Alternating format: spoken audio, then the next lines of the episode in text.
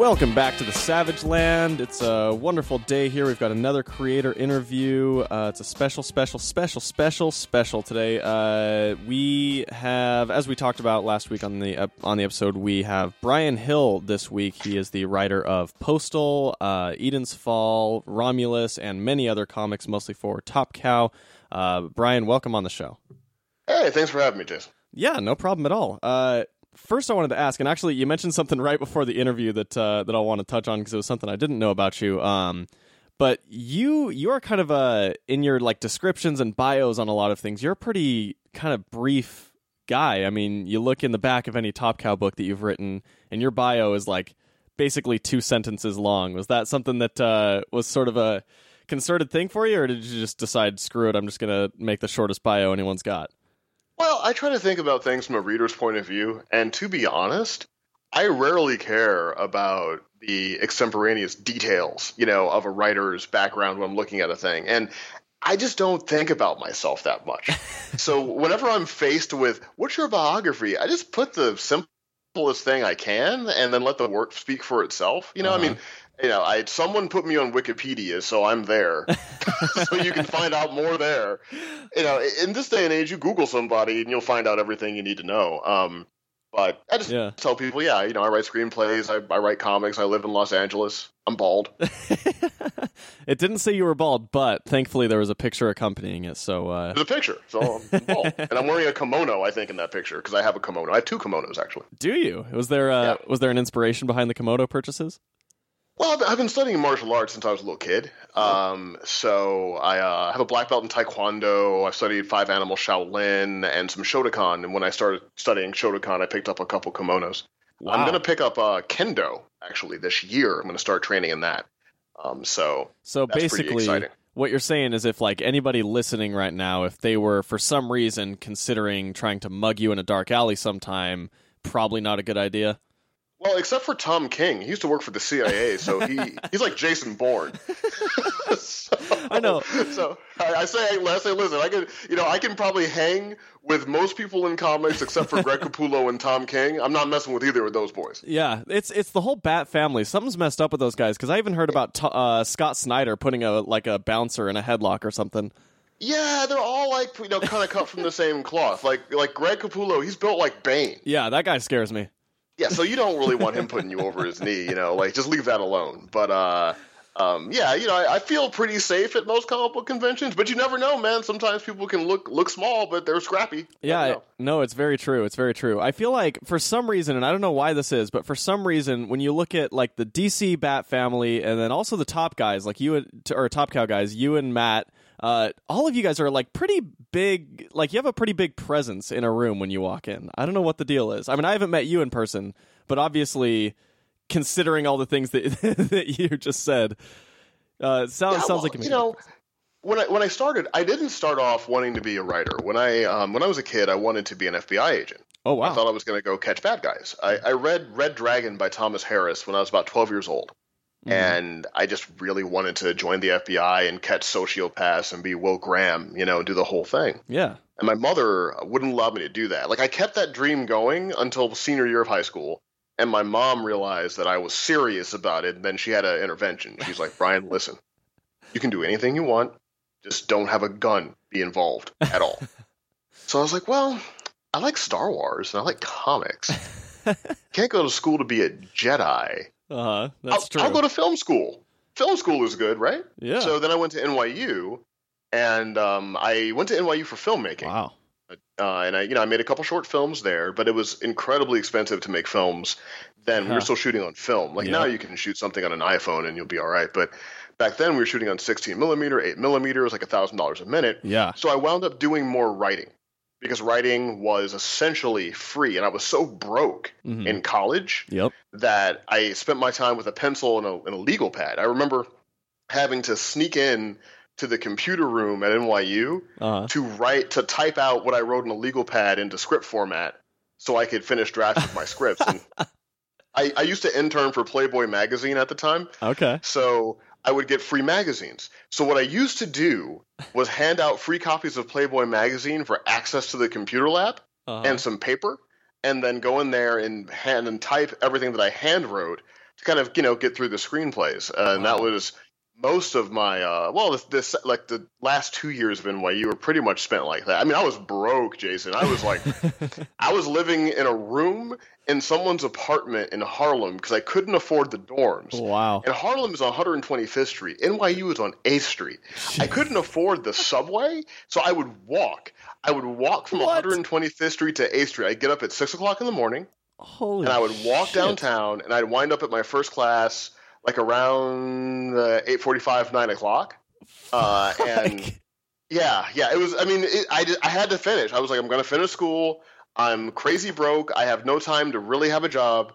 So you know, I just did odd jobs when I could, and Yeah. and cut corners whenever I could. Ate one meal a day. You'd be surprised at how full a two liter bottle of ginger ale will make you feel if you need to be full.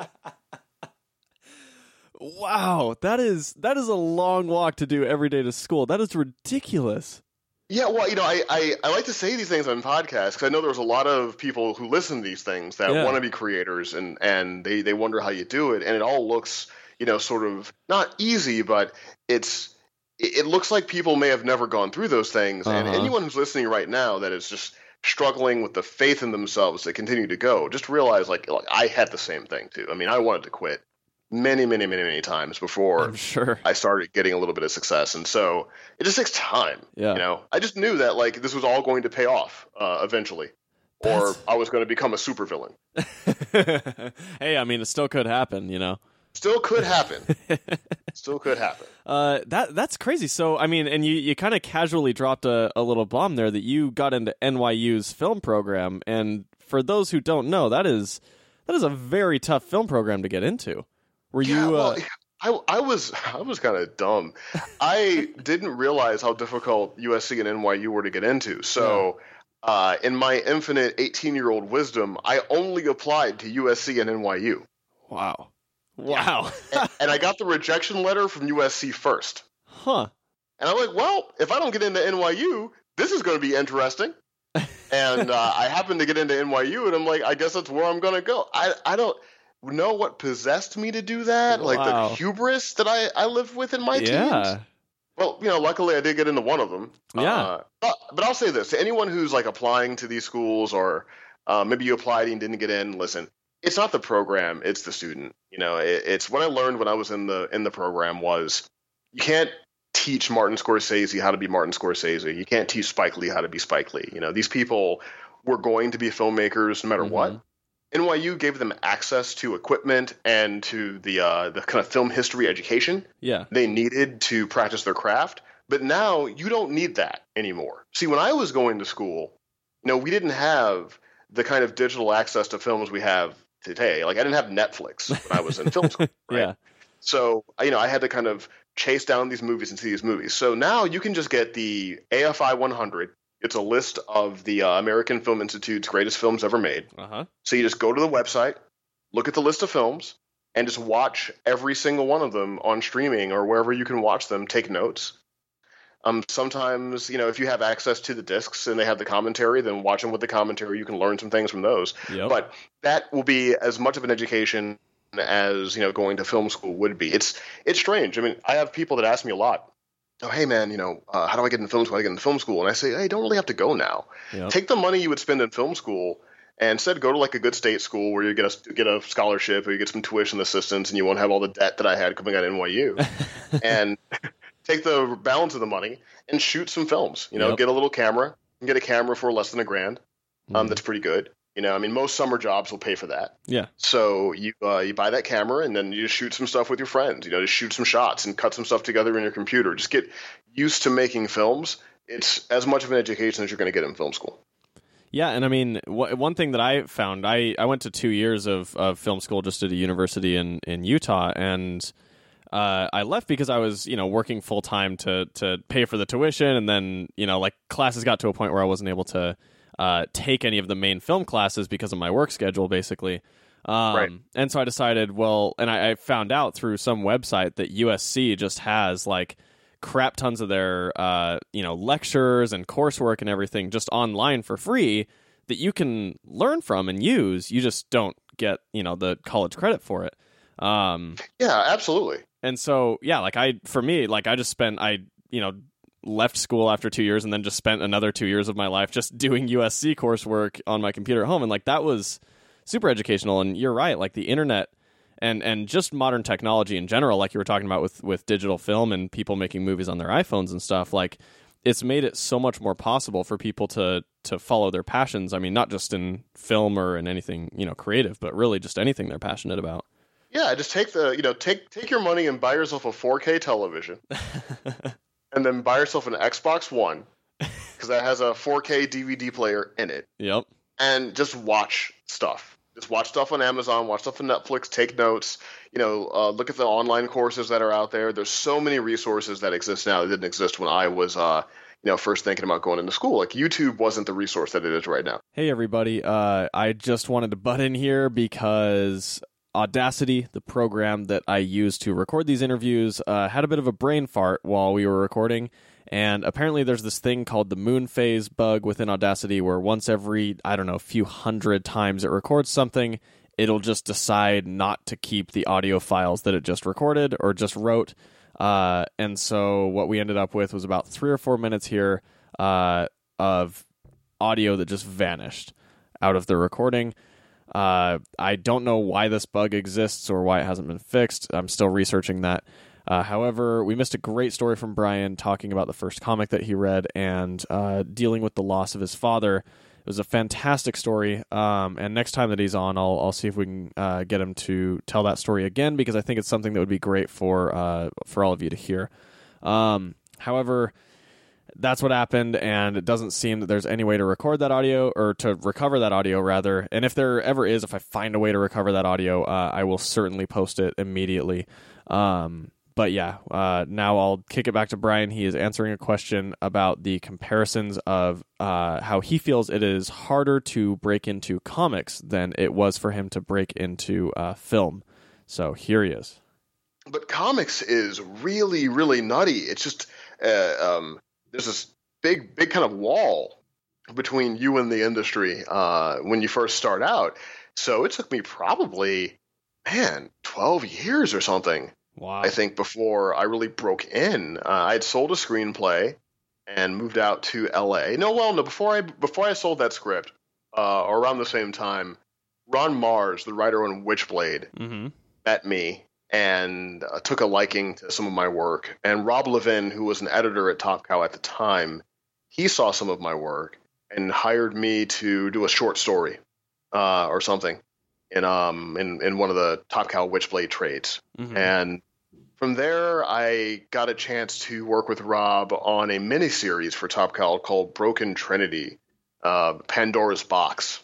I think it's a six issue thing, and it's about two sort of tertiary characters in the Top Cow universe. One of them turns into an ice giant, the other one turns into a dragon. Mm-hmm. Uh, and that got me started uh, initially. You know, that was kind of the first you know thing I did, and then uh, you know there's a dry spell for a number of years, and then eventually I think I um oh did Seven Days from Hell a one shot as part of Top Cow's pilot season.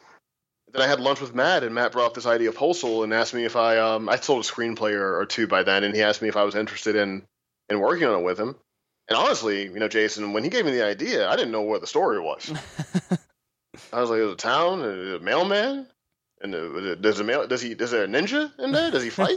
does he have to, oh, he has to fight to get the mail, right? They try to get the mail. He has to fight them to. to no, no, he doesn't fight the mail, huh? and I, I, so I opened up a uh, like an old copy I had of Truman Capote's In Cold Blood, mm-hmm. and I read that. It's like kind of this, you know, southern baked crime fiction sort of thing. Uh, crime. It's not really fiction. It's it's true story, but Capote wrote it uh, as a as, in, as, as book. Mm-hmm. And I, I read that and started to find like my way in. Then I read some Cormac McCarthy and uh, got a little bit more into okay, little Blood Meridian, all the pretty horses, a little bit of the road. Sort of figured out how to tell this nihilistic crime story uh, sort of vibe, and came at Matt with uh, about two pages of this is what I would do with the story, and he agreed. And then we worked on the first eight issues of Postal together. Mm-hmm. Then after that, he kind of set me free to do whatever I wanted. Oh wow! So what? And and there there's a lot like there's a lot over the course of that story. There's a lot that I want to unpack. Uh, But for Postal, co-writing with Matt, had you co-written with somebody before on anything, or was that the first time that you sort of co-wrote a project? Oh, I co-written something with Rob. So the those uh the Broken Trinity miniseries Okay. I co-wrote with Rob. Co-wrote with him. And mean, co-writing always is a different experience, kind of every time you do it. You know, in in the case of Postal, Mhm. it was a lot of getting all of what Matt wanted out of his head and just figuring out okay how to plant that into story structure. Mhm. And uh, you know, he had some characters, and I added a few more, and maybe I added a little dimension to the characters that existed. Mhm. Uh, and we, we were kind of forming the world and its potential and the rest of it while we were working on the first eight. And then I started to get fluent in it. You know, they, they started talking to me in my head and, and uh, they became three dimensional people. And once Matt saw that, he's just like, yeah, man, you should just go ahead and, and do this. you seem to have a really strong handle, you know, on on how this all goes. I mean, he still over oversees like what I do, and if I want to do something truly crazy, he'll be like, "No, don't do that." Um, Have- but uh, Have you had yeah. a case where uh, where he's shot something down that you've uh, wanted to put into Postal? not really shot down. I I had a case where he asked me to postpone a story Mm. um, until a little bit later in the series. There's a character named Rowan who used to be uh, a skinhead. He was a part of the Aryan Brotherhood, Mm-hmm. And he's moved into town to kind of turn over a new leaf. He's kind of your classic. I used to be a black hat. Now I don't wear any hat, and I'm just dealing with the the, the guilt of what I've done, sort of character. version Yeah. of Western, you know, uh, in that mode. And I wanted to do a story that was solely focused on him and him dealing with some demons from his past. Mm-hmm. And I remember I turned the script in. I wrote the whole script, turned it into Matt, and Matt just was like, "Hey, can we do this one later in the series than right now?" um, mainly, you know, it, it was I forget which issue it is. It's uh, it's in the third arc, so the third Hmm. trade it's in there, and it, it's just so pinpoint focused on that character and that character's culture and and all of that. I think he just didn't want to uh, make the book an Aryan Brotherhood book Yeah. too early Yeah. into the thing. But uh, it, it's in there in its full form later on. He never edited the issue. He never said, you know, take these words out or Mhm. change these panels. Uh, he always let me do it. He just wanted me to do it a little bit later. That makes sense. And I have to apologize to your listeners if you hear my puppy whining in the background. uh, it's it's just you know if my puppy does that, I will try to keep him calm. It's fine. I, uh, I I haven't heard anything yet, and and we always welcome dogs on our show, so it's totally Right fine. Um, that that's interesting, and and it is something that I've kind of noticed across, uh, not only across the things that you've written, but also across Top Cow in general, especially in recent years, uh, that their books typically uh, can really delve into kind of those things that people might be afraid to talk about or explore. And in talking, uh, especially like in, in bringing up Postal and you know the sort of like Aryan Brotherhood and dealing with that background, how do you how do you approach writing something like that that obviously can be so, you know, obviously is is abrasive and and horrible and you know things that don't necessarily get deeply explored as much. How do you approach writing about that? Well, you know, uh, when you're a writer, the the beautiful thing is everybody will talk to you. You know, no matter kind of what they do, you just say you're a writer, especially if they can Google you. If they can find you on Google, Mm-hmm. anyone will talk to you. So with that story in particular, I had a friend that I grew up with who was a good friend of mine. He was an Irish kid. He was from the kind of the south side of St. Louis, where like the Irish Irish kids are. Yeah. And, and I hadn't seen him for a long time. And I remember coming back to St. Louis, and I, I bumped into him randomly uh, in a store, and he was a skinhead. Mm. Like he had the 88 tattoos and the spider web on his elbow and the whole thing, right? Yeah. And this was a kid that I'd been over to his house. I like knew his parents. I'd petted his dog. Like we had like a little bit of a background. Wow. And I was just so shocked at it. And he looked very surprised to see me because I hadn't seen him in years. Mm-hmm. Uh, and we didn't really have a um, like a, a conversation there, but I still had his mom's contact. Yeah. So when I came back to my mother's house, I called his mom and I'm like, "Hey, I just ran into so and so. People take turns in life, huh?" And yeah, she's like, you know, we've had like some problems, and you know, we're trying to work it all out. And I was like, "Yeah, that's okay. Could you reach out to him and ask him if you wanted to go grab a beer somewhere?" It doesn't have to be somewhere where he hangs out, where his friends can see him. Like we can go to a neutral spot. I'm not going to yell at him. I'm just genuinely curious. yeah. So a couple days later, uh, he got back to me, and we went out and we had this beer. And I, you know, I wasn't like yelling at him or any of that. I was just curious about it. And he told me, you know, kind of how he wound up in this whole thing. And he spoke about the inequities of the system and, you know, how he felt like, you know, nobody was looking out for people like him. And, you know, uh, it was a lot of anti-establishment stuff. And so I was like, okay, that's that's interesting. I can kind of, if not relate to it, I can I can sympathize if I can't empathize. Mm-hmm. Um, and that sort of started it. And then from there, I talked to more people in the Aryan nation, Aryan supremacy, whatever you want to call it, movement. Mm-hmm. Um, and I think they're always like curious to talk to a black guy. I guess they're wondering Yeah. when the black guy is going to get really like confrontational, and I never really do. I don't have gotcha questions. I'm Yeah, a writer, yeah. you know. Like I'll I'll talk to Lucifer. We'll sit down and have a cup of tea, that know? would be a good Uh, interview. right. Well, then I would be like Neil Gaiman, right? Um, there you go. or like I think Grant Morrison might actually talk to Lucifer. Yeah, Grant but, Morrison's uh, got weird stories. Anyway, I, right? I love that Uh, guy. His stories are insane. I'll see if Lucifer could put me in touch with Grant. but um, yeah, you know, and you saw, and so, you know, whenever I engage the subject, my goal is never to preach. My goal is to engage. Yeah. right? And I wanted to tell a story about uh, redemption and the possibility of redemption. You know, there are a lot of things in society that, hmm, kind of put a scarlet letter on you forever. You Yeah. know, and I think being a violent racist is probably one of them. Absolutely. But coming from Missouri, where I'm not very far from a lot of those movements, Yeah. I, I wanted to tell a story about a about a guy and and not soften what the guy had done, um, who he used to be, but just present the question to the reader uh, about the possibility of redemption. Yeah. You know, um, could we invest in this guy again? Could this guy be forgiven? Um, how could he forgive himself? All those things. So yeah, that's kind of where I, I approach it. You know, I don't do things that are provocative just because I touch taboo subjects. Like Mhm. that's not that's not interesting to me.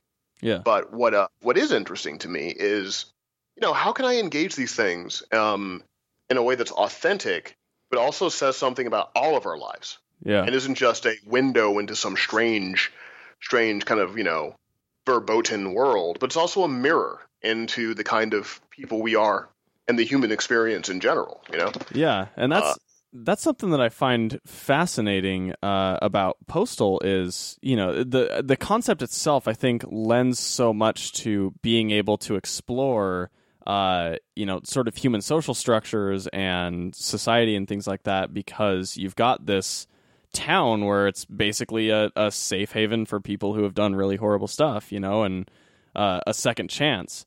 And I think that that's I don't know. That's that's that's such an interesting uh, thing to to allow you to sort of explore those things. Um, Well, And- you know, it's I, I talked to some folks that had committed felonies, some of them violent crimes and what have you. And when they when they come out of prison, it's hard for them to matriculate back into common society, right? Because they have done things that we as society may never forgive. It's hard to find jobs. I used to work for a welfare to work program. I was a adult education mhm. uh, teacher there, and I was there for about, uh, about five months. And it, it was it saddened me to see how people who wanted to rejoin society just didn't have that options. And you started to understand how people got second and third strike, right? Like you started to see, okay, I get it, because no one will hire you. Uh, it's hard for you to socialize Mhm. you wind up going back to your old contacts and your old ways. And the only way you know how to get a living wage is by doing something illicit because those are the only opportunities that are in front of you. Yeah. Uh, and uh, you know, and I, I worked hard on trying to figure out how to help these folks break the cycle. Yeah. Like, how do you kind of keep them out of there? And the myth of just, well, you just have to work hard and then everything. It's not always like that. So with Postal, I engage a lot of that experience. You know, uh, most of what I write is tied into some sort of life experience, uh, um, in some way. In Mhm. some way.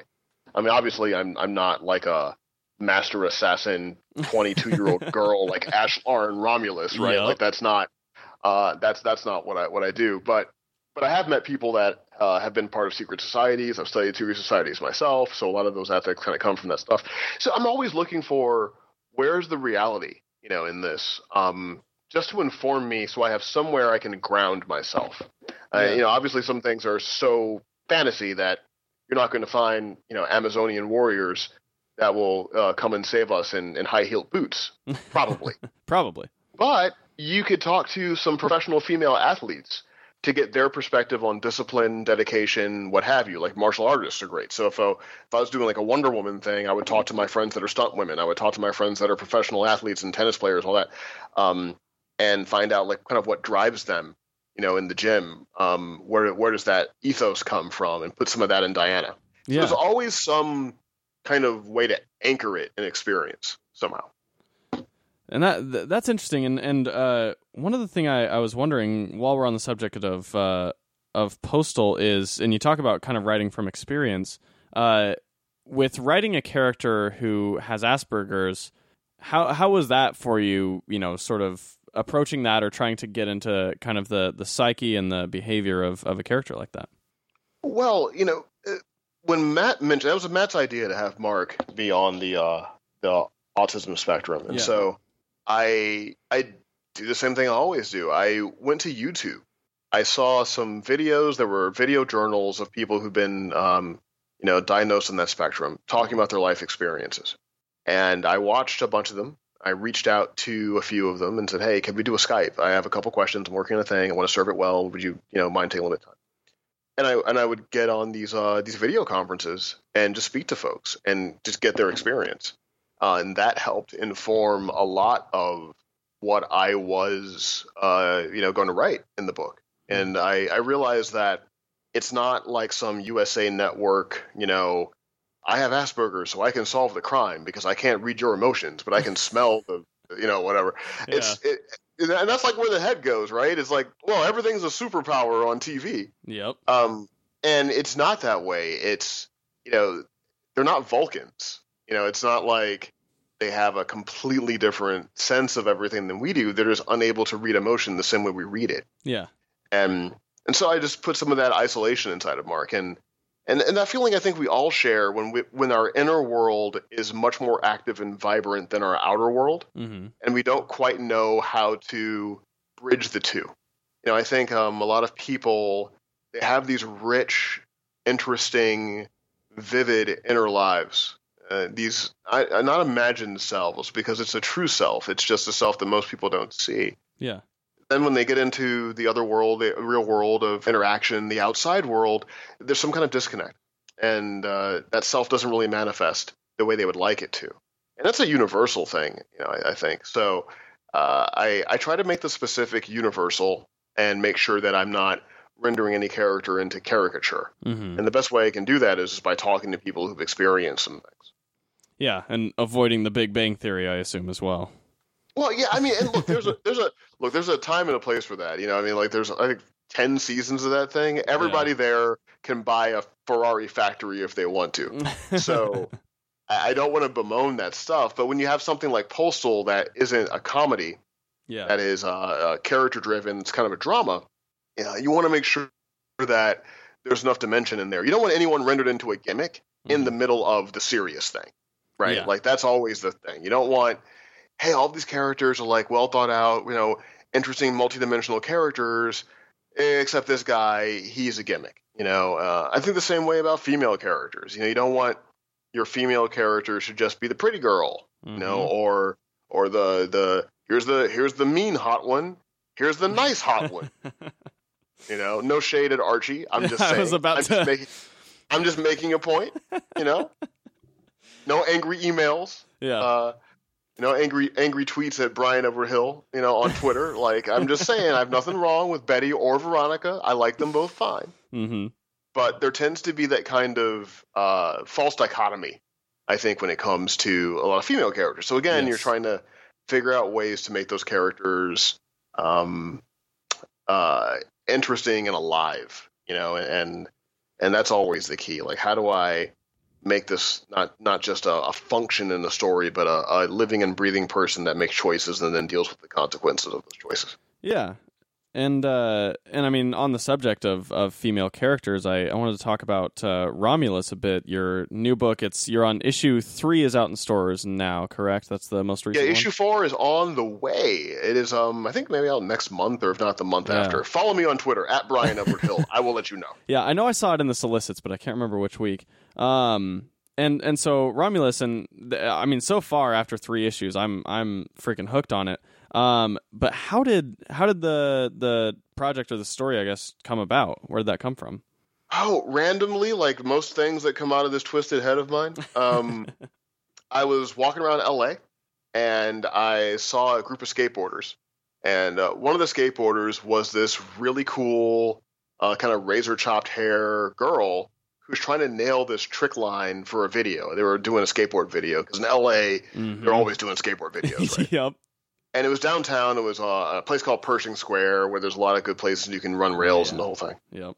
And I'm watching them go, and she tried to get it and fell off, didn't get it. Tried to get it, fell off, didn't get it. Tried to get it, fell off, and kind of hit herself hard. Maybe like bent something the wrong way. You know, kind of made the wincing sound, hopped a little bit, shook it off, and then went back. And then she nailed it like a couple times later. hmm And I just thought that was really awesome. And she looked so cool. she was like this hyper athletic. You know, she had the razor chopped hair and her cool like jacket. And I'm like, man, this this is awesome. This moment I'm having is like an awesome, almost like '80s moment I'm having. so I just went up to her and you know and and, you know bought them all uh, some water. Uh, at the subway across the street from the uh, the thing, Uh-huh. and just sat down and had a conversation. You know, like I always do, Jason.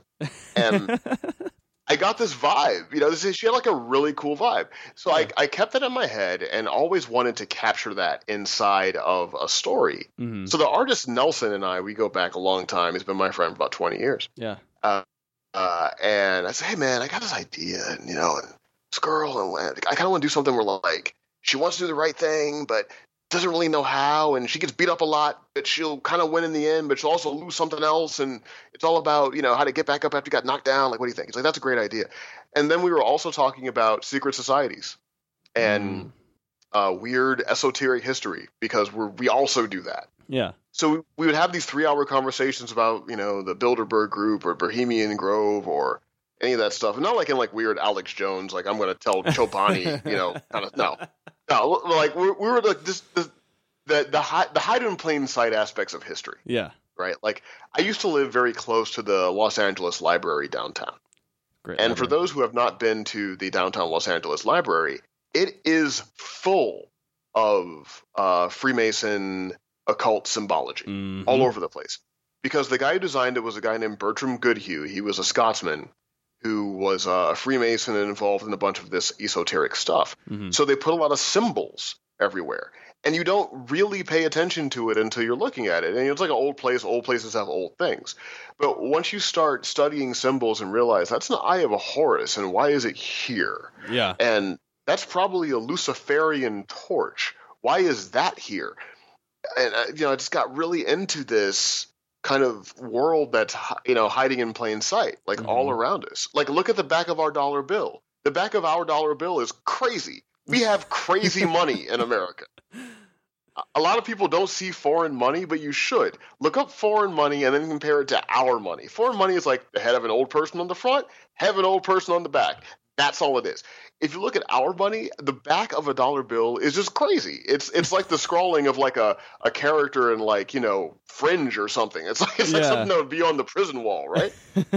and and you look at that and you're like, all right, uh, people were into some weird stuff, man. hmm Uh, so I wanted to tell a story about secret societies and uh, you know their possible role and how uh, world affairs are playing themselves out. You know, I, I think there's also kind of a a fantasy in that. You know, kind of a a, a a comforting idea that there could be an insidious group behind the scenes actually controlling things Yeah. instead of like you know Donald Trump just being president cuz you know, you like you like like you you, you want to feel like well clearly there's a the, the Illuminati Yeah. must be behind that, right? There's a Like, larger force at work. There's a reason for all this. couldn't just be that like the the reality show guy is president, right? like that just can't happen, right? Yeah. Doesn't come about just on its own. Yeah, you know, I, you know, I think when you start start thinking about like the s- state of terrorism, thinking about crime, even the economy. hmm You know, I- I think the the nightmarish thing about the financial collapse was we kind of always thought that there'd be people that would stop that from happening. yeah. Like, oh no, there's Possible. there's probably safeguards somewhere. Like someone's got it figured out. They'll they'll prevent Right? that. Look Like, aren't this. the people in like the robes supposed to come out and stop this from taking place? Why is my 401k empty now? yeah, like so so I think part of it is the the kind of the fantasy of being able to isolate these nefarious forces into a group. Um uh, you know, uh, sort of wrapped itself in there, and then Nelson and I just got together on it and decided to, you know, tell the story about Ashlar. Uh, and uh, it's been a, a lot of fun working on that book. You know, it's very different than Postal. It's much more athletic and Yeah. kinetic than than Postal is. Uh, but you know, it kind of goes back to the other part of my nature, you know, which is like just the underdog fighting the bad guy. And how do you do it? Um, it's not one of those kind of navel gazing kind of comic book experiences that you sometimes get, you know, from indie comics. And sometimes I'm in the mood for that. Sometimes I can just read a book where people are sitting on the couch talking about what they had for breakfast. I'm totally up for that. yeah, But I wanted to do Romulus and um, kind of like a more sort of traditional. This is the kind of book I wanted to read when I was a kid. yeah. That's interesting. So I mean, and I, I am curious because you you you know we talking about secret societies and stuff like that. Um, and with the Illuminati playing such a big you know part in uh in your book, I mean, do you do you have any thoughts on you know sort of I guess the and I guess like we touched on a little bit, but the real world Illuminati and and do you do you feel like with your writing of the Illuminati in that book is that similar to how you feel about the real world Illuminati or are you kind of like writing a sort of different version of that? Well, you know, uh, I have the Illuminati in the book, and I also have the Order of Romulus, and Yeah. they're sort of both secret societies exist at the same time. Yeah. Uh, some of my friends are in the music industry, and within the music industry, there's this constant idea that the Illuminati has taken over pop music and hip hop, right? like it's Katy Perry's in the Illuminati because she has all the symbols in her concert. Jay Z's in the Illuminati Yeah. because he makes the triangle with his hands, right? Yeah. So I, I wanted to engage some of that thought there. I- You know, look, I was a scholarship kid to a pretty uh, rich kid high school growing up in Missouri. Mhm. And I met a lot of families that were legacy families that had a great deal of money. Uh, I, I can certainly say that very rich people tend to have plans for the rest of us. I I can say that with hundred percent certain. Um, you know, and, and there's there's some stuff that's kind of weird and clandestine. Like college fraternities have a pretty dark history if you look into it. Mhm. Um, the Bohemian Grove is a real thing. This is a meeting where a lot of rich people, influential people, go into the forest in like Northern California. They wear robes and they do some kind of ritual. Right? This is totally real. This is not Infowars. You can look it up. It's totally real. Now they'll say it's just a tradition thing, and the word tradition makes a lot of questions go away. By the way, but it's it? a tradition thing, and we do this. And, but it's like it's not my family's tradition. Yeah. Like we have Memorial Day barbecues. We don't stand around a giant burning owl. Like that's weird, right? So, I mean, you know, does the Illuminati exist? I don't know. I mean, well, they did. I mean, there's a historical Illuminati, the Bavarian Illuminati. yeah. You know, it was started by like uh, um, Adam Weishaupt in I think I want to say ooh 1670 something maybe. Um, uh, and that Illuminati they they existed to keep rationalism in the world because they were afraid that uh, the sort of religious influence, and by religious influence, is more like the political wing of religion, Yeah. going to keep people from learning unfettered. And that Illuminati wanted people to be rational and be able to pursue rationalism so Mhm. it didn't become this like you know so all governments in western civilization had become superstitious basically. Yeah, yeah. and we didn't have a, a bunch of pontiffs. So there was a real illuminati. Now you know is that illuminati selling kanye west albums? Is it run by the Rothschilds? yeah a, I, you know I, I i don't know. I don't know. I will say that really rich people are weird. And they tend to all be weird in the same way. Take that as you will happens you know like you know that's yep. That's, your mileage may vary. Yeah. that's been my experience. That really rich people are weird. That's uh that that is that is fairly uh true to what I know about very rich people. I don't I don't know tons of them, but from the ones I've met, they're they're very strange people.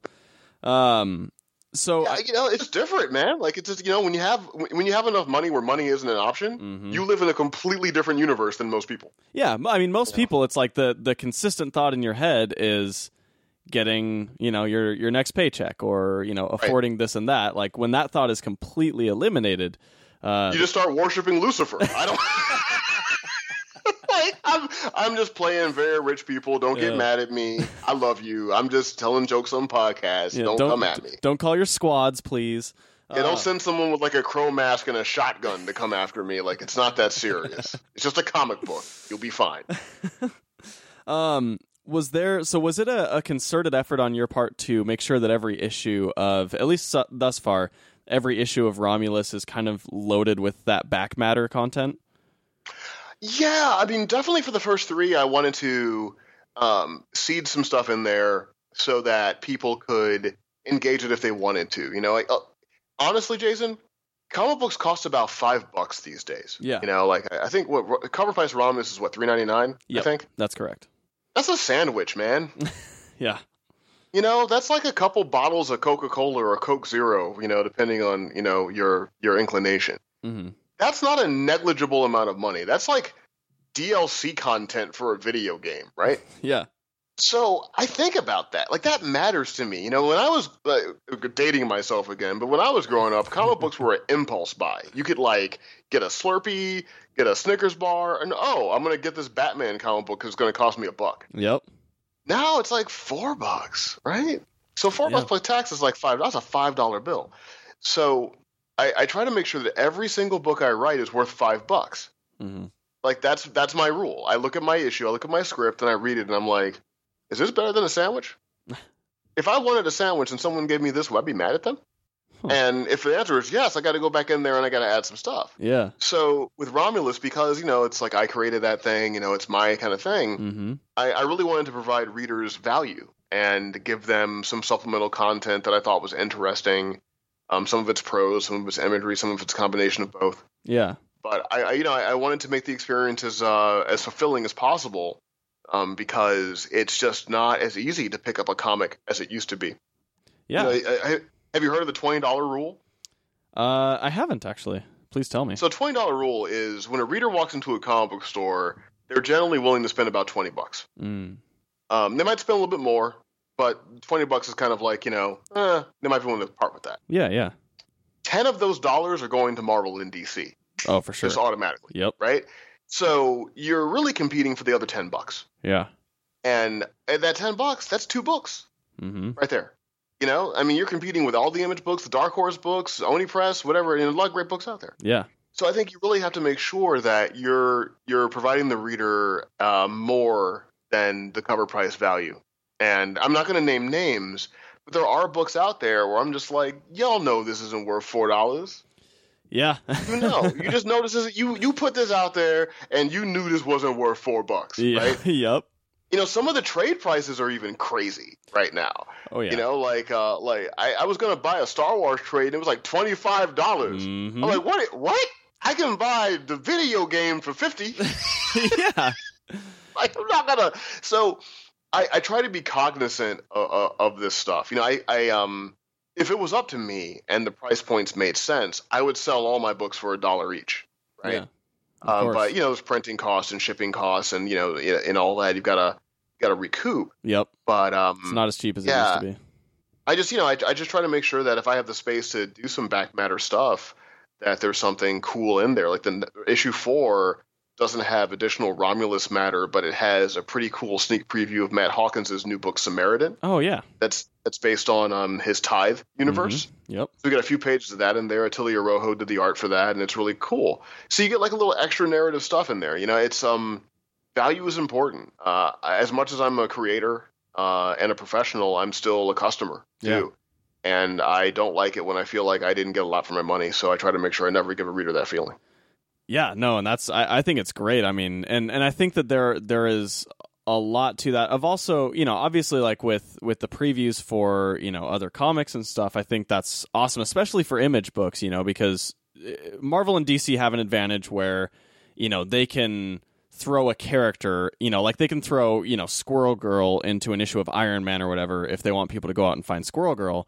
But right. for the most part, image books exist in their own universe. And so you can't just have, you know, I mean, obviously you guys have done it a couple times at Top Cow, uh, but for the most part, you can't really have like a crossover or, you know, any kind of. Yeah, we don't, you know, you don't get like, you can't just like throw Bruce Wayne into a couple pages of this thing and then, you know, yeah. people will pick it, pick it up just to be completionists, right? Exactly. Um, and so yeah, it's a competitive market. There's a lot of really, really good books out there. I mean, you know, Jonathan Hickman's uh, uh, doing awesome stuff. Yeah. Uh, you know, uh, um, uh, Remender's book, Kill or Be Killed. Mm-hmm. That's a um, a really, really great book, and that's just off the top of my head. A couple ones. I mean, uh, Donny Cates' God Country is an excellent book. Like, there are so many brilliant um, books out there Yeah. that you know you you just it's a highly competitive market now, and just being a good book, I don't think is enough. hmm You've got to be a good book of surpassing value. It's one of the things I like a lot about Isaac Goodhart, the artist on Postal. Yeah.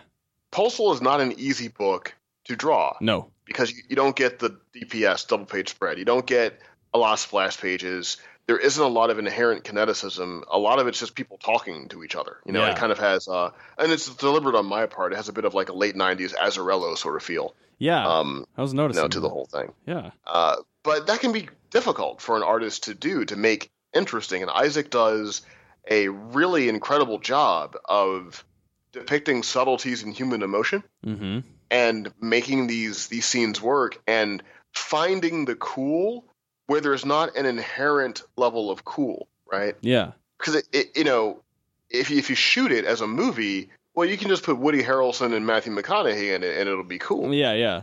you know. Or you can put Colin Farrell in it and be less cool.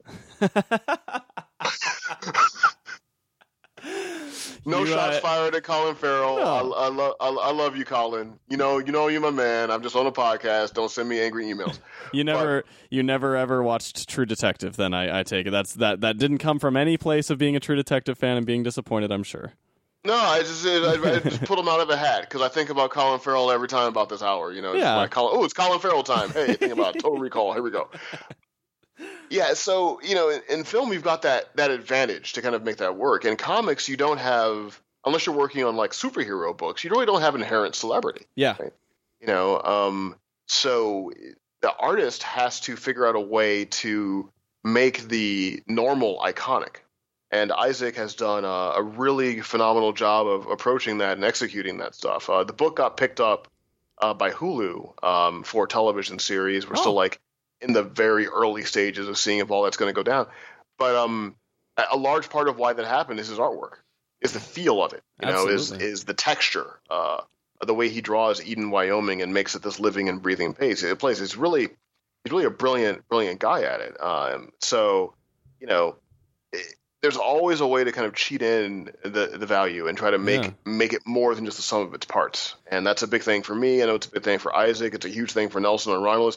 Nelson, who is now uh, uh, also On Luke drawing Cage. Luke Cage Yeah. for Marvel by David Walker. So Wh- go pick that up. Is he Issue s- one. so? Is he still continuing to do Romulus while he's doing that? We're going. We we got to squeeze it in, right? Wow. Yeah. So we're- gonna we might we might end up doing like four issue blocks of this Mm. thing. yeah. You know, you know how it works. Like you do like maybe a couple trades a year or The something. you know, schedule. take a break. Yeah, yeah. Like we're definitely trying to uh to continue to do it. Um, I know he's got some of issue five already done. Um, so we're definitely going to move forward. It Mhm. just might be a little slower than we'd initially planned because he's working uh on, on Luke Cage now, which is great. His Yeah. issue is amazing. Go pick that up. It's a great book. Yeah, no, it's and I, I actually I was gonna say is that your your book was uh, my first exposure to him. Like on in Romulus, I I'm reading Romulus. I'm like, wow, this guy. And I mean, Top Cow does have a tendency to discover just incredible artists, you know, out of nowhere, like Kenneth Rocafort and you know, I mean Jeremy Haun, Right. like a lot of people going back. Um, but I, I'm reading Romulus. I'm like, damn, like this guy is so good. I'm I'm I was just like reading it, like how have I not heard of this guy before? And then you know, like two months later, all of a sudden it's like Luke Cage number one, David Walker and, and Nelson Blake. I'm like, oh, well, there we go. Yeah, like I, I- joke with him. Uh, uh, I call Nelson Brie Larson, right? uh, and so Romulus is kind of like short term twelve. Short Term 12 was this independent film that Brie was in that like not a huge amount of people saw, but everyone who saw it loved it and loved her in it. Mm-hmm. And then she becomes Brie Larson, and then everyone goes back and watches Short Term 12. Yeah. So you know, it's I'm really happy that he's also working on Luke Cage because that means more people are going to read Romulus. Yep. No, so exactly. that's works out for me. You know. yeah. It's like, hey, you know, you get done with that, you go pick this one up. It's the same art. Check it out. well, and that's Um, and that's the cool thing about comics is you know and and like you know it goes back to like that kirkman manifesto a few years ago and stuff talking about how you know the the best way to thrive as a creator in uh you know the modern landscape of comics is to kind of you know start out in your creator own stuff move over into the big two for a little while enough to give people a nice flavor and a taste of what you've got and get them really you know uh wanting to itch that or scratch that itch and then going back into your creative projects and sort of bringing them back over into the stuff that you own. Um, Yeah, absolutely. And you know, Romulus has opened up uh, some other opportunities for me. I can't really say what they are specifically, but you'll be Mhm. seeing me do something of the same thing um, relatively soon, right? Where you do an, you do your own book. It kind of demonstrates what you're able to do. mhm. You've got uh, a pretty cool little cult audience built around the book that you know is really awesome. You try to do the best thing you can for them, and then you get you know look sees from the bigger places, and you wind up doing like um a uh, a big two thing, you know, before too long. So I can't get into details on what it is because they actually will send someone in a crow mask and a shotgun. Well, it'll be a Mickey Mouse uh, mask. Yeah, but yeah, I'm doing something really, really cool right now that I am incredibly excited about. Um, everyone will be excited to hear it when I can announce it, um, and uh, it should o- open me up to you know some more readers and hopefully lead them back to some of my original work. We'll uh, we'll definitely have to to pull you back on for a bit uh, when you're able to. Oh yeah, the announce it. moment I can talk about it, I'll be back on to talk about it. Hell yeah. Um, and I, I did want to mention uh, in Romulus, I think it was number two. Uh, Hmm. in, in the back of that issue, you had a letter from JFK to Robert Kennedy. Uh, Oh right, yeah, yeah. yeah. talk about that and what, what inspired that letter or kind of where that came from in your head. Well, you know, it's it, the letter is fiction, by the way. It's Yeah. not a real letter. Um, But it, it, the reality is uh, that was very concerned about uh, forces within the government that could be working against the president, and President Kennedy was also kind of concerned. Mhm. Um, before his assassination, he did have some correspondence with people, um, wondering if the CIA was really on his side Mhm. um, wondering if the FBI and Hoover were really working, you know, not only you know with him but for the good of the country and not their own good. So he did have some suspicions about conspiracy, you know, as it were. Mhm. Um, you know, thinking about the military-industrial complex and and the rest of it. Once Kennedy was assassinated, John Kennedy, Mhm. Robert Kennedy took an even deeper interest in all of that. You know, it's it's pretty common knowledge that Robert Kennedy never thought that Oswald acted alone Yeah, absolutely. right? He just didn't believe that. Yeah. Um, and to be frank, I don't believe it either. No, it, like Um, especially with the benefit of hindsight, like it, it just doesn't make sense. I'm not saying Oswald didn't take the shot. I, you know, I'm not saying that there Yeah, was yeah. a, you know, a Frenchman in the grassy knoll or something. um, there could have been. I don't know, but it's it's just too pat that this guy shoots the president, another guy shoots that guy, mm-hmm. that guy goes to prison and dies in prison without really telling his story. Like Mhm. it's it, it it stinks of mafia. yeah. It stinks of clandestine, right? Um, hmm so you know, I, I wanted to put something in there that sort of pointed to the scope of the Order of Romulus, which is like the preeminent dark secret society of of the book Romulus, to the presence of the Order of Romulus throughout history before the timeline of our main character. You know, the idea that you would be able to see their works through these major historical events if you looked close enough, right? Yeah. Uh, and I always dug stuff like that growing up. I remember when I was a kid, I saw Indiana Jones and the Last Crusade, and for about six months, I wanted to find the Holy Grail. So I did all this research um, about the Holy Grail, you know, Parsifal and the Fisher King and the Sangreal and the whole thing. I read a book called Holy Blood, Holy Grail, which is an awesome read if you're into that kind of nutty, weird, esoteric stuff hmm uh, and it just kind of set off little fires in my in my head, like little firework explosions of possibilities and history and alternate history and the rest of it. The fun funny thing is, Holy Blood, Holy Grail has everything that Dan Brown has ever done. so I remember like, oh, you got to read the Da Vinci Code, and I read it, and I was like, man, I read this when I was twelve. Like this isn't. I know all about Mary Magdalene and the bloodline. This is nothing. like, yeah, this is just 101, man. This is ah, forget about that. Yeah. Um, but yeah, I, I, I've, I've always been interested in just the kind of the weird, you know, kind of dark corners of history. Um, and with Kennedy especially, I just uh, obviously I didn't live through that moment, but it's just one of those things that is recent enough history that it's still kind of chilling and terrifying to think Mhm. of. Yeah. You know, like most people don't know, they never found Kennedy's brain, Yeah. right? Like that's not something most people know. Like somehow they lost JFK's brain, right? Which and you start thinking to yourself, how do you lose the brain of the president of the United States? Yeah, uh, like Right? especially when I mean, you know where it is roughly. You know what I mean? Like it's Yeah. not it's not that they- hard like, to track like, it down. We lost it, they didn't. yeah, right? exactly, exactly. And you start thinking like, well, why would you not have a brain? Well, you probably wouldn't have a brain because a brain could tell you pretty specific details about bullet trajectory, even back in the 60s. uh-huh. right? So if you wanted to have some trouble with determining where a bullet came from, uh, you know, the removing the brain of a headshot would be a pretty good way to do that. hmm So you, know, you look at that, you're like, well, how is this okay? How is it okay that they lost JFK's brain? And and that just Lyndon Johnson was fine with that. Everybody, Hoover was fine with that. We're just moving on. Eternal flame. Here we go. Stay in Vietnam. Yeah. Like, I don't. I you know. So like those things are hard to kind of put to bed in in you know a little bit. And um, uh, I you know I I think that's where a lot of Romulus comes from is just the quiet sense that look. Do I believe that there's a single secret society that is pulling the strings and everything? No. Do I believe that society is largely comprised of powerful oligarchies that work from the shadows to their own ends? Sure. Mhm. Do they work against each other? Probably. Um, and do they all want to exploit us? Most likely, right? Yeah. So uh, you know that's. I mean, the, you know, I, I'm not trying to get political, but No. if you take a look at the um the recent budget that came out of the House, it's Oh. insane. Yeah. It's an insane document of just stripping this away, stripping that away, stripping that away. It's bananas. The Yeah. CBO score and the healthcare bill, 23 million people will get kicked off of health insurance. Why? Because they wanna Yep. because they want to, you know, because of national debt. National debt that no one is really going to enforce us to pay back. hmm So it's debt is yes, you don't want the country to run into too much debt for sure, but at the same time, it's not debt like you bought a car you can't afford and they're coming to take it debt. Yeah. It's it's a it's a far more, you know, complex thing. I mean, Nixon removed us from the gold standard. yeah.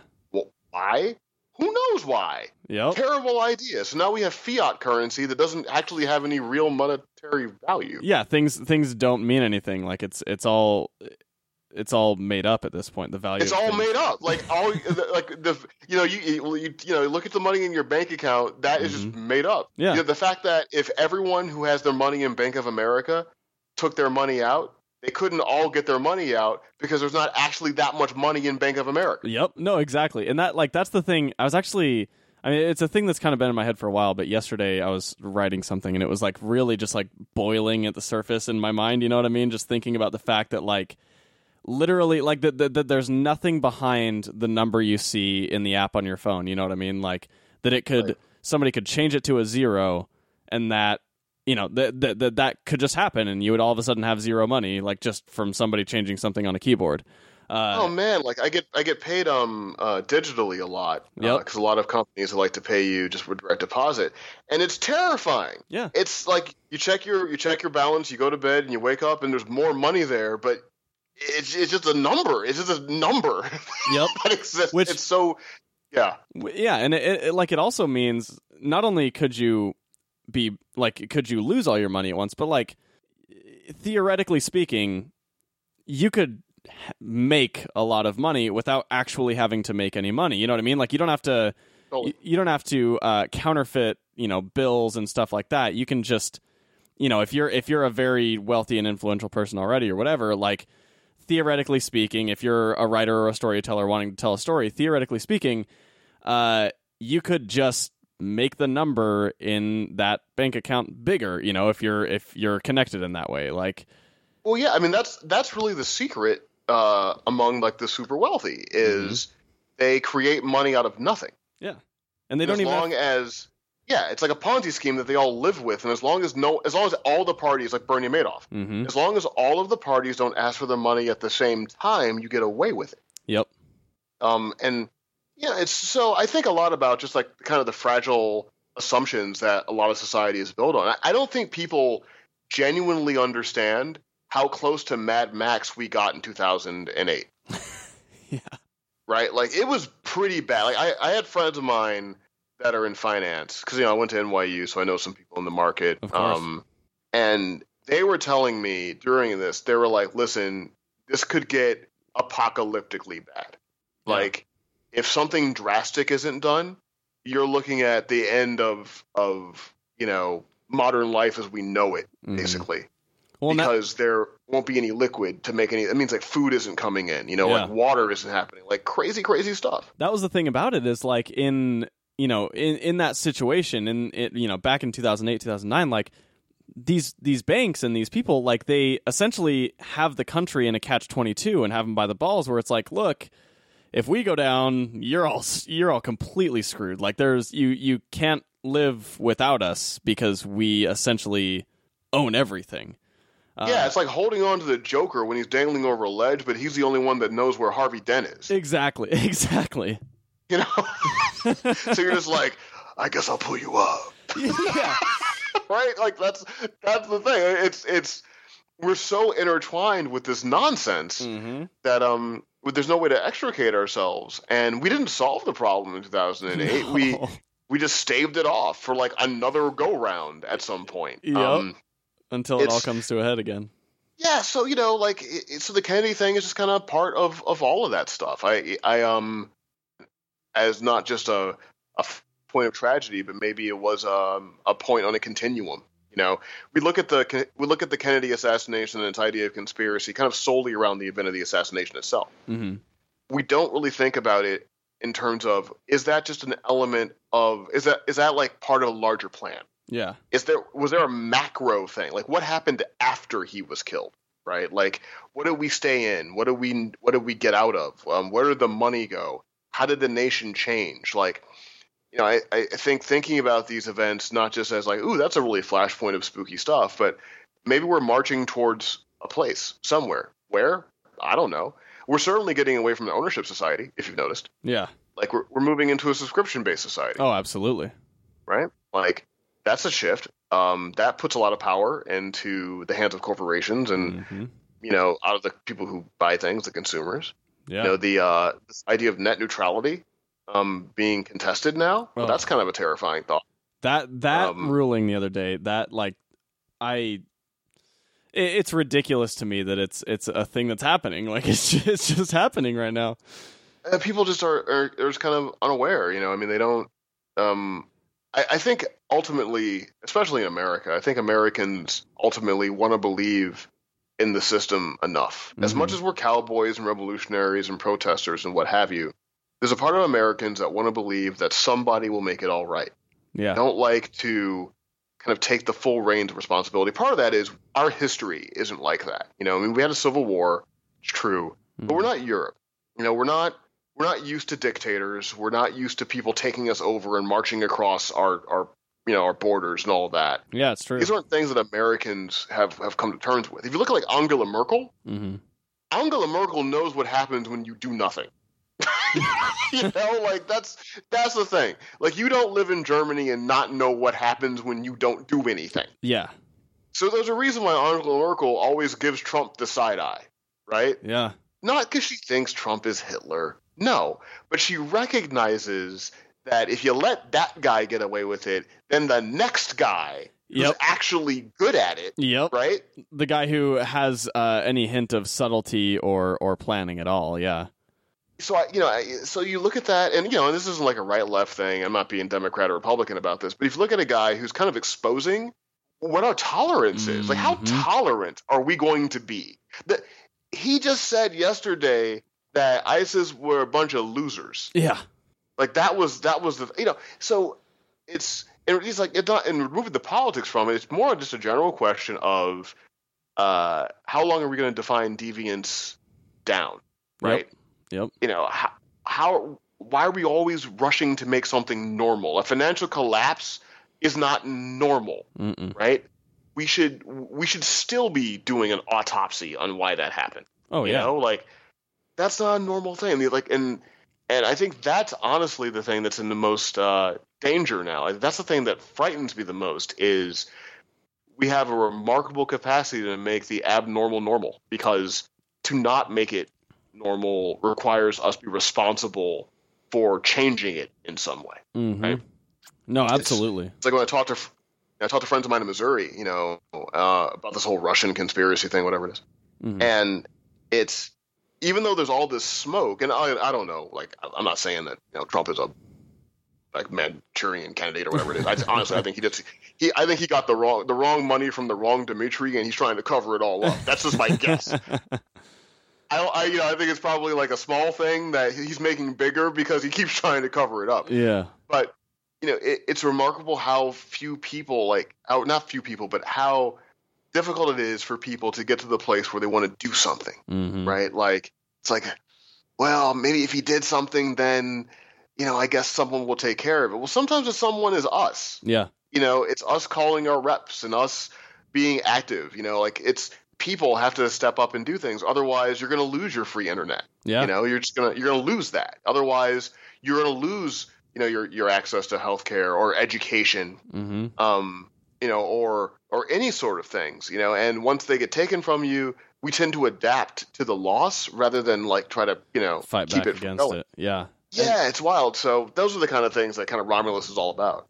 That yeah, and it's true. I mean, like it it does it does more than anything make me scared for the next person after Trump more than it does make me scared for Trump because there are yeah, there are politicians and there are people who are hungry for power watching this and going, "Oh, that's I can do that a little better. Yeah, exactly. And they're going, "Oh, this is the limit to, you know, or like this is not not even touched the limit yet of what the people will put up with and what they will tolerate and what they will sit back and watch happen." And that's from somebody who's just letting it all fly out there without even really covering much of it up like with with just saying stuff and and you know spouting out whatever pops into his head like me the guy who's hungry for power and knows exactly how to to play people sociopathically and how to tell a lie and weave you know something intricate like uh, it, it, it makes for a very scary uh uh future yeah, you know, you're absolutely right, Jason. I mean, you know, the the Trump's lack of discipline mm-hmm. Might be the firewall against you know that whole thing getting way too out of control, right? Because he'll he's he's the kind of player that's probably going to cough up the ball at some point. You know, he's like he's like Venus Williams. He's probably going to choke. yeah the weight gets Um, too much eventually and You know, like the wrong thing will come out and thing. But yeah, there are people out there who I mean, I, you know, I don't think Trump is an evil person. I just think he's kind of like a you know undisciplined sort of dude. Yeah. Um, but there are genuinely evil people. mhm. who who witness that and say, well, he would get away with twice as much if he were just, you know, one degree more disciplined, just Yeah. one degree more articulate, less of a buffoon. Yep. You know, like, and that's the the thing that can be really really terrifying. And you know, it, it, we we we just make allowances for it. We Mhm. wouldn't let a high school senior talk like Trump talks. yeah my mom you couldn't get slap into a college silly answering questions like that. Yeah. right. You have to be articulate. Like the man turns, you know, uh, it, the thing that thing that really bothers me about him, just uh, as the, some nerdy writer thing, mm-hmm. he always turns adjectives into nouns in his Ugh. sentences, and then uses them as direct objects, and it drives me up a wall. I know You're going to get very good with the cyber. You're I know stop the cyber. It's like that's an adjective. Yeah. That is not a noun. I know. I know when like that that was the the first time that it legitimately made me scream when I heard it like cuz every time I see something that he says like it's it's yeah that that writer aspect that sort of like every level of like English education you've had that just screams in your head like that's wrong that's just wrong like a noun after that word. yeah. I just want to say this whole business with the Russian is a fake. it's like th- noun, noun. Like it's oh, it just it, it crushes me, Jason. I and it's like I you have to know better than what you're doing. You have to. Yeah. Um, Normally, you want the yeah. president to be like a model of, of you know American uh, ingenuity and education and and Well, theoretically, right? I mean, theoretically, everyone should be comfortable saying you want your child to grow up to be like the president. yeah, That I don't think that's a big reach. I don't think that's yeah, like no, me being naive. No, right? not at all.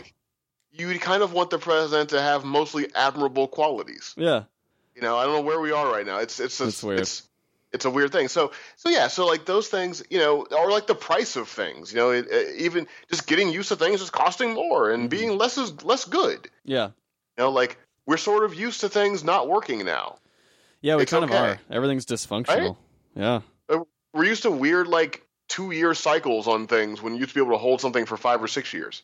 So yeah, all when you combine all of these things together, you can see that there might be an overall march to reduce the power and the agency of the average person in the world. yeah, And that's really what Romulus is about. It's about, you know, how do you wage war against that when you're just one person um, against a, a global syndicate of people hmm and and you have to do that just person by person.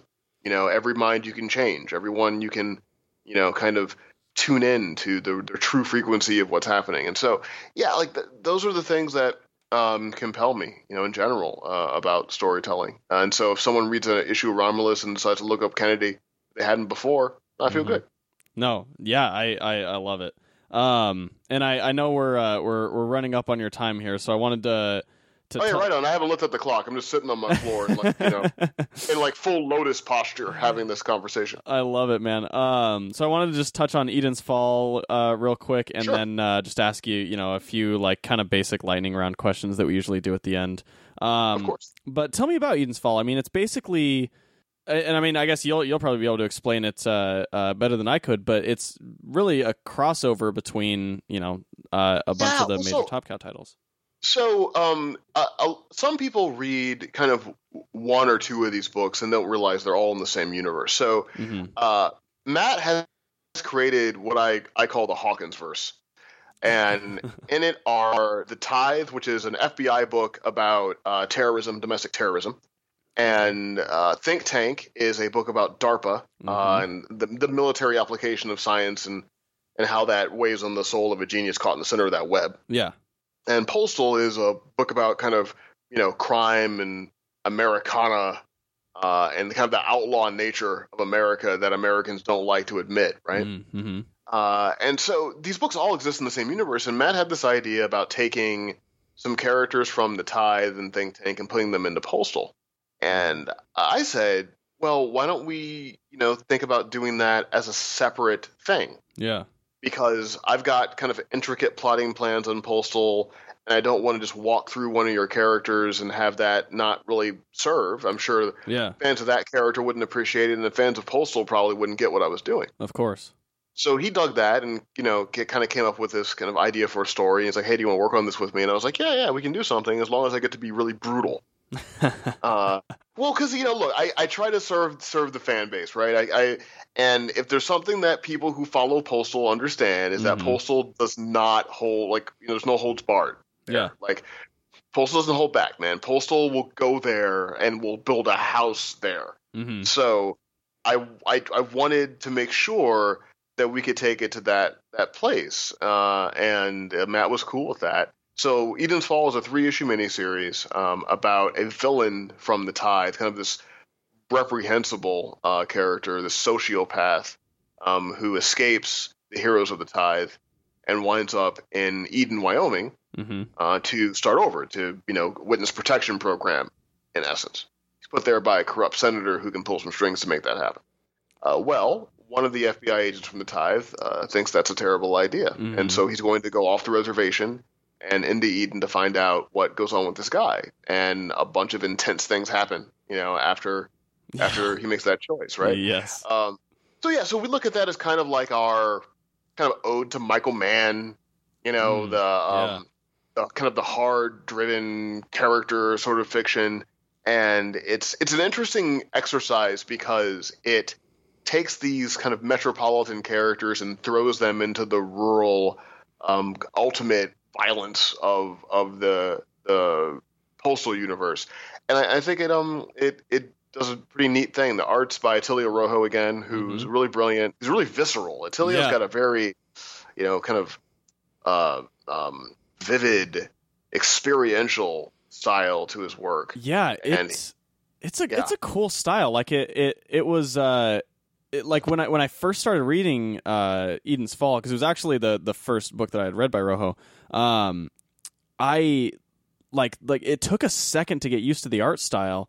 Uh but once I did I was like, "Man, this is like kind of mind-blowingly good in a lot of ways and it's it's so different from really most other art styles that are uh kind of on the forefront today." Yeah, you know, he he just kind of uh, his his his dial goes up to eleven, you know, Yeah. and so um, you respond, w- you know, with that in the script. I, I tend to write knowing who's going to draw the thing, you know, Mhm. it's so, sort of a, a, a way I execute things. Yeah. So yeah, Eden's Fall is is is that, and actually, you know, you can just jump into it without having read any of the series the way we've built it. I mean, there's a little thing at the beginning to kind of give you an idea of what's going on, but Yeah. the the characters in in all three books uh, are so archetypal Mhm. that you know pretty quickly what kind of you know world and dynamic you're you're getting into. Um, so yeah, it's a three issue thing. I think it's collected in trade form, um, or it's part of a trade or something. I have to check that out. I'm not sure, Yeah. uh, but. It is. It's. It's out there. It's. It's certainly available. Um, certainly available digitally in issues if you want to pick it up and read it that way. It looks beautiful on an iPad Pro. Yeah. No. Um, it's a it's a that I mean that's that's how I picked it up and I I freaking loved it. And I mean to to anyone who hasn't read any of the the books in this universe whether it's from from Matt or from Bryan, uh they like you you absolutely could read Eden's Fall without reading any of them or especially like if you've read one of them I think that it's fine. Like you said there's basically the first two pages give everything you need to know about the world in a pretty concise and and uh I guess kind of just a fluid way. Yeah, you know the influences were like Fargo, um, TV series, and and the film True Detective. You know, uh, uh, Twin Peaks, all those things. You know, Heat Yeah. is you know makes an appearance. I think in there influence wise. I watch that movie once a week. I love So- Heat. So good. Yeah, it's it's brilliant. Michael Mann's so good. Yep. Um, but yeah, so that's what Eden's Fall is. It's a it's a great way to jump in, and if you dig any of those worlds, then just go find the other ones. You know, go pick up the Tithe and go pick up Postal, and you know, and Think Tank, and you know, kind of whatever uh, kind of one of those doorways you think you'd want to walk through. There's a lot of content waiting for you. Hell yeah. Um, all right, so now we'll just jump into a quick lightning round and just kind of get some uh, some fun answers from you. Obviously, like there's I have a ton more of like self-serving like comic book writer oriented questions uh, for you, but we can save those for another time. Um, Sure. But uh, for the I'm, li- I'm happy to, to to do a craft podcast too, Oh, if you'd dude. like to at one point. Just, That's- you know, we'll schedule it out, and then we can just talk all craft. Absolutely. I'm I'm a craft nerd. I mean, obviously like with you know writing com- like I'm working on my first comic right now and me and my artist we Oh, keep awesome. kind of going for- back and forth on on all these different ideas and it's always fun. Like that that's the the self-serving aspect of this podcast is like every uh, every interview I can kind of just like w- you know weasel in a couple of really self-serving questions about uh, the nature of writing comics. But, oh yeah, for sure. Like I love talking craft. You know, Yeah. um, so anytime. Yeah, we'll schedule that out for sure. Um, okay, so first off, like let's let's say tomorrow Elon Musk asked you if you if uh, you'd be willing to join the mission to Mars, would you do it? No, Uh, if you lived in the Star Trek universe, would you join Starfleet? maybe. okay. Uh, when and where would you time travel uh, if you could go anywhere, any place for just ten minutes, anytime? uh, a future where Natalie Dormer really wanted to talk to a bald black guy. I like it. I like it.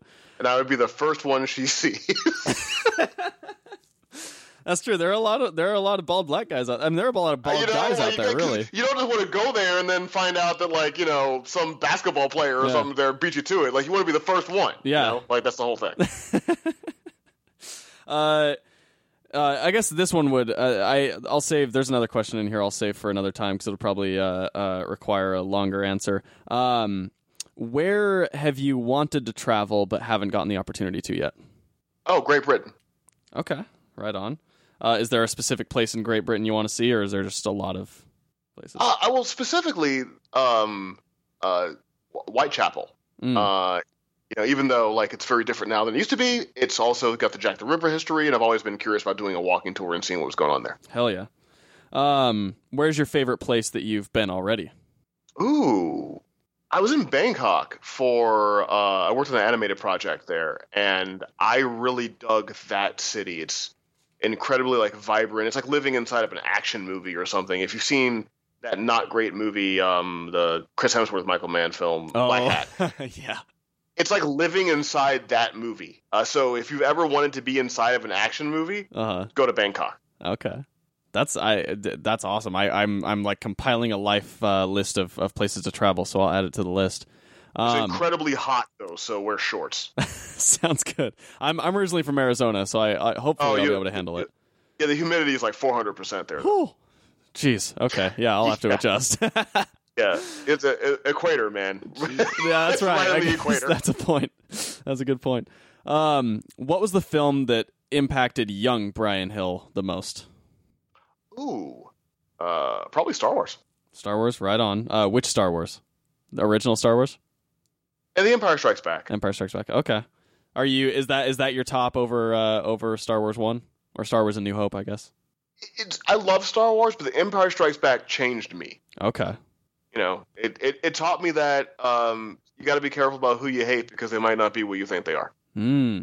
That's that is a good message to get from that. I like that a lot. Um, what is the uh, the film that's impacted adult Bryan the most? Blade Runner. Okay, I like it. Are you excited for 2049 or are you kind of nervous? Uh, it looks like an action movie, and that's not what Blade Runner is. You're very right I'm- about that. I, I want to see it, but uh, you know, like I don't see Blade Runner for explosions and, and stuff. Like I see Blade Runner for like thoughtful, kind of meditative sci-fi. I think it worked better as a television series, but Okay. um, I'm a, I, you know, Den- Denis Villeneuve is a brilliant filmmaker. Maybe that's just the trailer that was cut. I'm gonna Yeah. give it time. I wish they would let Harrison Ford like wear a costume and not just the clothes he wears normally in the. Because that looks really weird. He's like, he's Yeah. just like, show, like, is he in rehearsal? Like, he's just wearing like a Gap T-shirt. Like, I don't.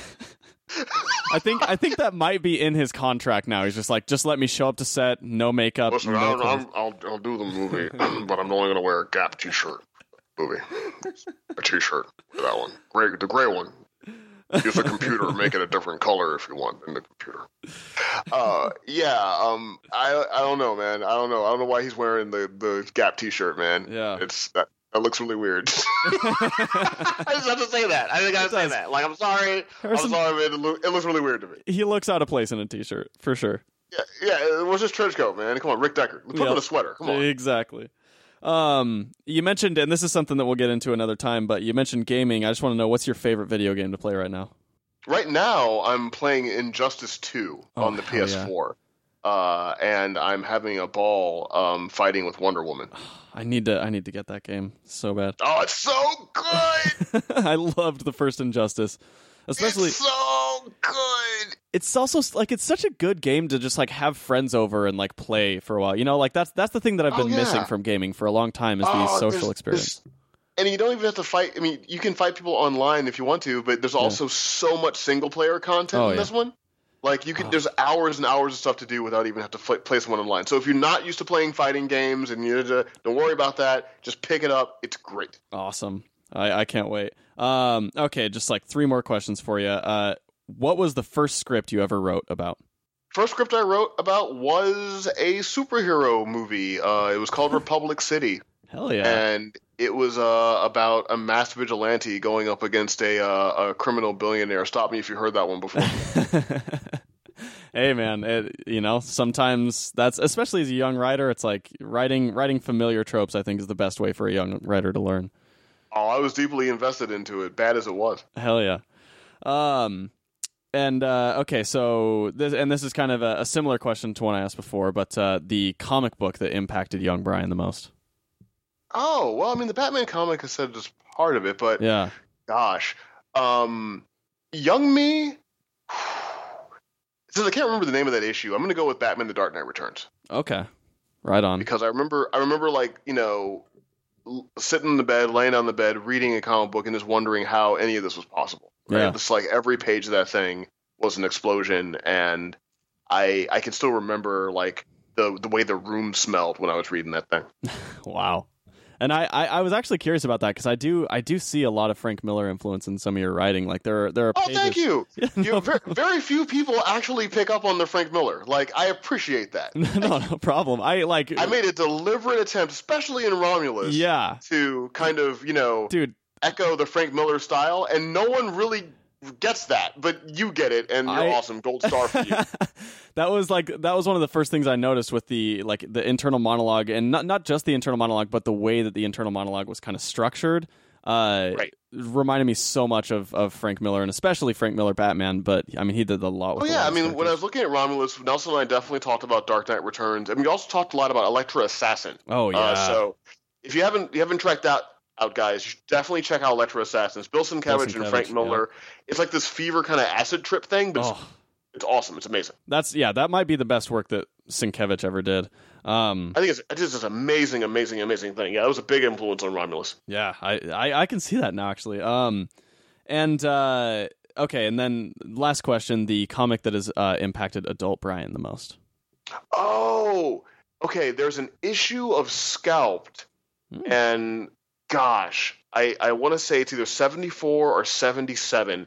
It's a it's a self-contained story about this couple on the reservation who is starving and how they're trying to uh, just find food to eat. Basically, it's like kind of like a it's like a bittersweet love story, Mhm. and I cried the first time I read it. Um, because Jason Wow. Aaron had done such a such a powerful job with it. I think it's one of the best issues of a comic book ever created. Honestly, um, I want to say it's like Scalped seventy seven, but don't quote me. It's in the seventies. okay. Um, and and check it out. Uh, it is amazing. Like I, it's you know I I can't talk enough about that issue. That issue is is brilliant.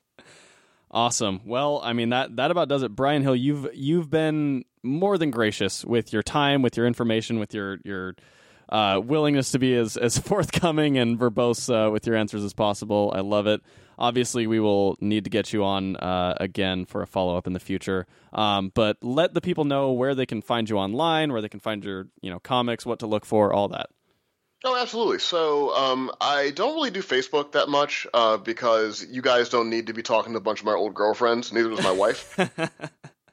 but I do do Twitter a lot. So my Twitter account is at Bryan Edward Hill. That's my name, Bryan with a Y. Why? Because we like you. uh, and that's usually where I talk to a bunch of people. I keep my DMs open, uh, actually. So anyone can DM me there. Sometimes if they ask me a question that I think other Twitter followers would like to hear an answer to, I will kind of repost the question and keep it anonymous if you'd like me to. Um, that's probably the best place to find me. Uh, you know, my books are Postal, Romulus. I have an Aphrodite 5 miniseries coming up very shortly. Yeah, um, I've got some other stuff along the way. I kind of update everything on my Twitter. And uh, I wrote la- the third season. I was in the writers' room on Ash versus Evil Dead. Oh, awesome! So- I didn't know that. Yeah, that'll be um, uh, launching in the fall. I think uh, I'm episode 308, so look for the eighth episode of that season. That's Oh, me. yeah. And uh, I also wrote a terrible Dolph Lundgren movie called The Russian Specialist, which is likely on Amazon if you want to punish yourself. Hell yeah. That's awesome, man. Um, well, sweet. Hey, th- thank you so much. And then uh, for the listeners, you can find the show uh, at Savageland Pod on Twitter and Savageland Podcast on Facebook and Instagram. Uh, go and buy and support Bryan's stuff. Pre order your comics from your comic book store. That is the best way that you can possibly keep your favorite series alive. Uh, keep bringing those reviews and ratings on iTunes coming. We greatly appreciate it. And that is the best way you can keep us alive. Um, Bryan, send the people off with whatever uh, whatever knowledge you'd like to give them. Hmm. Well, there's no such thing as failing unless you stop. Love it. And uh, tune in next week for the Savage Land.